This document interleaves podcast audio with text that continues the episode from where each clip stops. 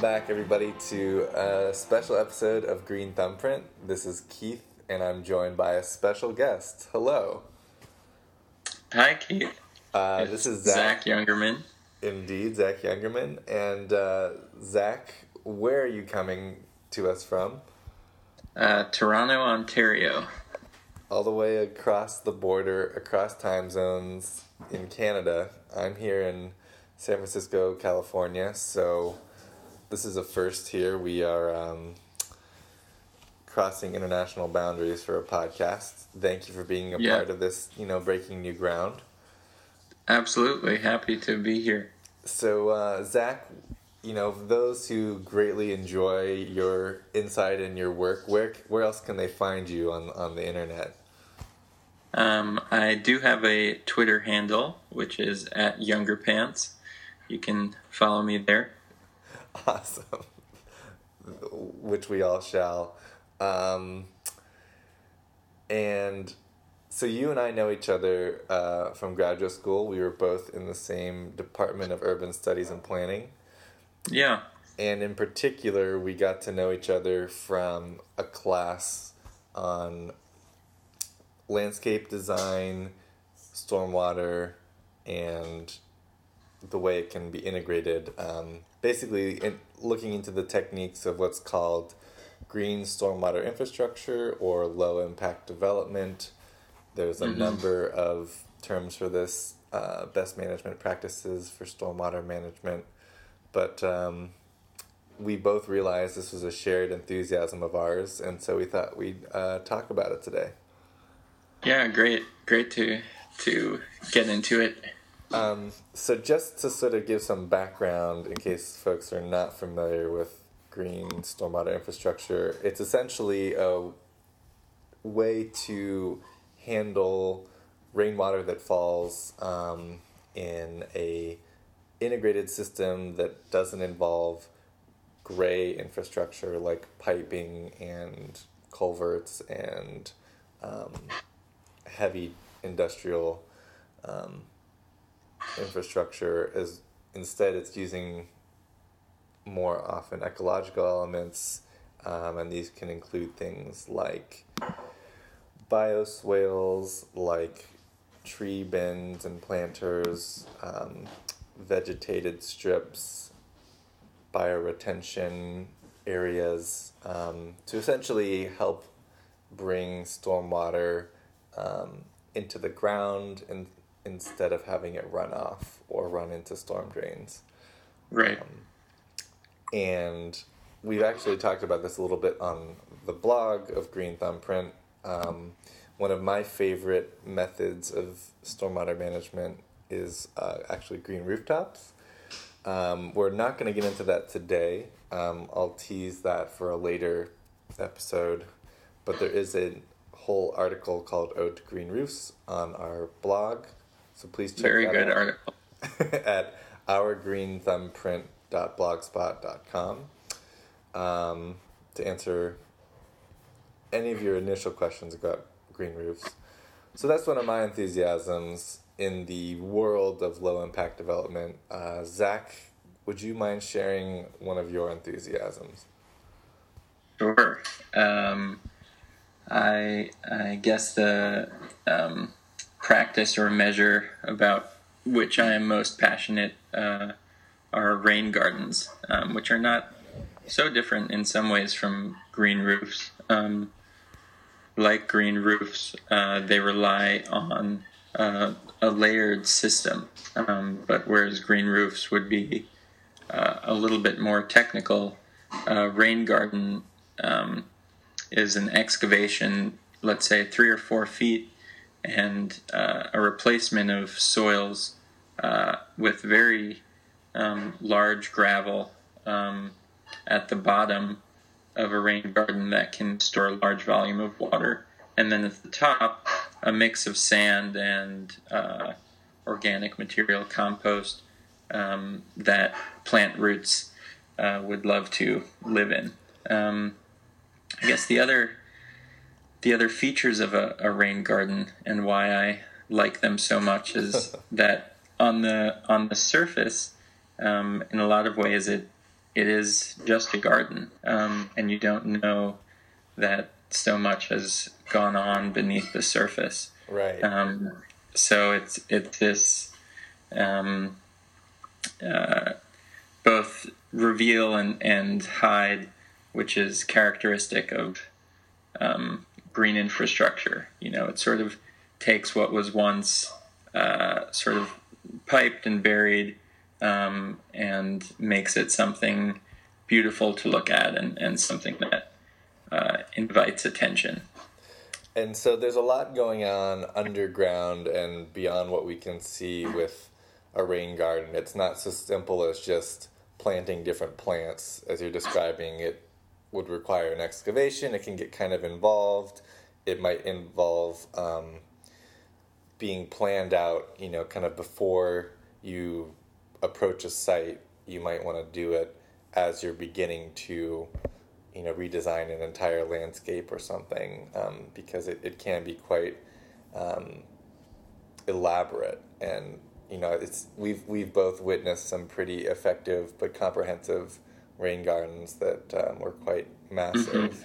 Um, are there are there other features that would be different on the surface? So like a sleuth such as yourself, uh, a rain garden connoisseur. Let's say you're walking along, and there is in fact a rain garden amidst other types of landscapes and in other houses. What would be you know like clues or cues that that this garden is actually a rain garden instead of just another planting of plants? Sure. Um, well, a rain garden is also uh, a depression, or it's um, something that stops the flow of water from a rooftop or, or surfaces to storm drain or a water course. Um, and so it tends to be um, either sloped from the sides down uh, a couple feet, or in urban settings, um, it really is uh, like, say, a street side um, garden that's lower than the grade of the street or the sidewalk. Mm-hmm. and that uh, depression allows the temporary storage of water, um, but you can have say uh, a foot or more of water in the rain garden um, mm. for as long as a, a day or two, letting the water soak down um, so through does that affect the, the plants? layers. Does that affect the plants that can be uh, put into a rain garden if they're going to be sitting in water? Yeah, um, definitely. There's um, some consideration for plants having to uh, be and enjoy being wet for uh, a couple hours or maybe as much as a day or two. And then also thinking about what are the plants that are sitting at the very bottom that are going to be wet the longest, and then plants sort of further up the side that will be uh, wet just temporarily. Mm. Um, and that also probably won't be uh, irrigated um, during uh, periods of sunshine. Nice. So we've kind of gotten into the overall main concept and drive behind these implementations. And again, there's a number of really fascinating um, stormwater best practices or low impact development tools. Um, we haven't gotten into all of them. You know, there's vertical gardens that you can plant alongside a wall.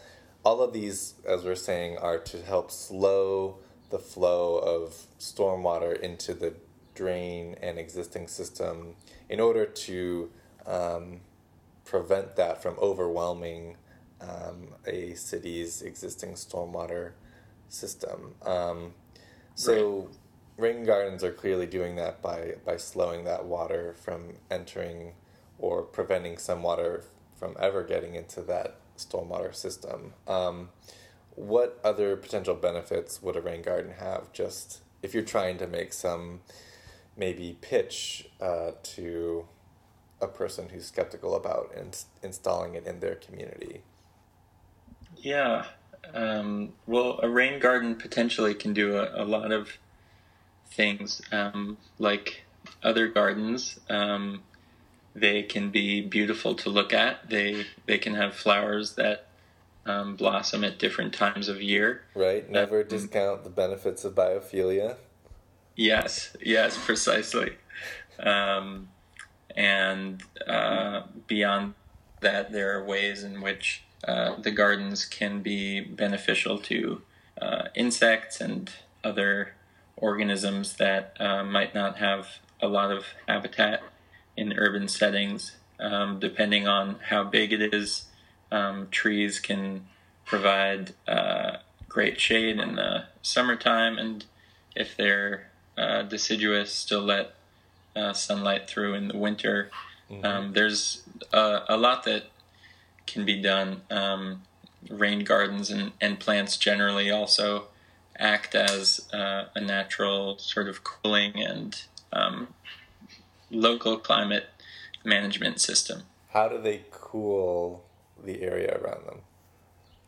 um, like uh, like other organisms, they manage the the temperature by um, releasing water vapor. So we breathe, um, and they uh, transpire through the leaves. Um, so on uh, on a, a hot day, the plants are um, uh, particularly taking in water through their roots and then releasing it as water vapor um, off of all of their leaves. Uh, and a large tree can uh, produce a, a really large cooling effect through that. That sounds like Oh. just one more reason to have more plants in the atmosphere in general, but also, Mhm. Um, yes, a great way of of countering something like a really bleak, flat, hot piece of blacktop pavement or um, sidewalk uh, that Yeah. may be warming up uh, a neighborhood more than uh, than on average. Yeah, and on uh, I'll add one more piece. Thinking in an urban setting um, is that trees uh, and large plants will actually filter out some of the particulates or dust in the air, um, and just by being a, a physical barrier, um, so that helps clean the air. Right, so trees can act as air scrubbers or filters for particulates in, in the air. Um, what about any kind of pollutants or particulates in water? Because if you're in an urban environment, you're probably having um, stormwater running down sidewalks or especially through car parks or um, coming off your roof. What what do you call them in Canada? Rain gutters are called Oh, uh, eaves troughs. eavesdrops. So maybe they're picking up some some matter in the eavesdrops or less desirable elements. Are there ways that rain gardens can like help with actual pollutants in the Yeah. water? Yeah, there there are, um, uh, and it's mainly through, or at least partly through the the soil. Um, the soil contains um, a lot of different uh, microorganisms and, and fungi, and as water percolates through, um, there are opportunities for uh, those miniature living creatures to um, interact with and absorb and process whatever is in the water, um, dissolved or, or sedimentation.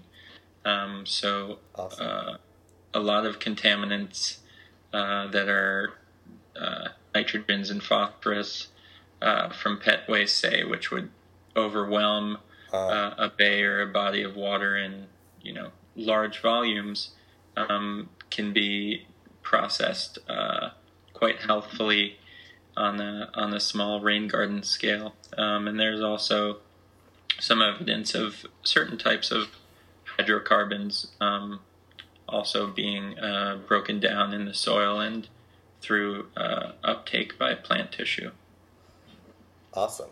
Uh, well, it sounds like there's a bounty of cross benefits or win win win win wins for, for rain gardens. So obviously we would love to see more of these proliferate uh, throughout our continent, our shared North America. Um, yeah. And they are obviously happening elsewhere in the world. Um, what uh, what like advice or recommendation could you give to someone just listening at home who's maybe never had a rain garden or who doesn't know anything about them beyond what we've just taught them today? Um, well, um, make sure you have proper permits. Call before you dig. um, and uh, I guess one other piece that I, I hadn't yet added about rain gardens um, is that some water uh, moves uh, out from the, the rain garden into the surrounding uh, soil. Um, so if the soil is really dense, um, a, a, fine clay, you're not going to get much movement. Um, so uh, before anyone uh, installs a rain garden, there needs to be some testing in a broad sense of how quickly uh, or not water will be able to infiltrate into the sort of native soils. Um, otherwise, a rain garden might not be the the best um, uh, sort of practice on its own, or there there should be a, a, perforated pipe which can collect the filtered water at the bottom and then send that into a, a storm drainage system or onto uh, the next uh, measure further down the downstream. Gotcha. Uh, I did not know that. That's uh, so you kind of want to do like a soil testing evaluation beforehand. Um, right. So there, you know, there are some places uh, that might not uh, be as conducive to having a, a, rain garden, depending on how much water you're expecting or uh, trying to move through it. Awesome. Uh, well, I don't know if you heard, but we, we just had a flyby flying. Um, we've got a, a fly coming through here just showing uh, how diverse the ecosystem can be here indoors in San Francisco. Um, probably the fly is here to give me the hook. Um, are there any last remarks you'd like to make? Any anything left before we, we sign off here? Sure. Um, even if um, you can't install a, a rain garden, um, maybe you can install uh, uh, some plants on on a balcony, or try to take care of that um, tree on your on your street. Uh, see that it has enough water. Um, trees uh, are wonderful uh, organisms worthy of our biophilia, and uh, they can produce a lot of the same benefits that a rain garden can. Right. A tree, in some ways, is kind of like a giant stormwater sequester where its entire canopy can reach out, you know, much broader than simply the trunk or where the roots hit and right. gather and redirect a lot of raindrops through its leaves onto its branches to trickle down its trunk and then its roots often you know are are there to help absorb that water and bring it down into the soil, um, especially through like a mulch or tree litter underneath it with all of the leaves that are decomposing. Yeah, yeah. more trees. Um, trees are the answer, as my hometown uh, Pasadena likes to say. so, great. Uh, well, for yet another episode of Green Thumbprint.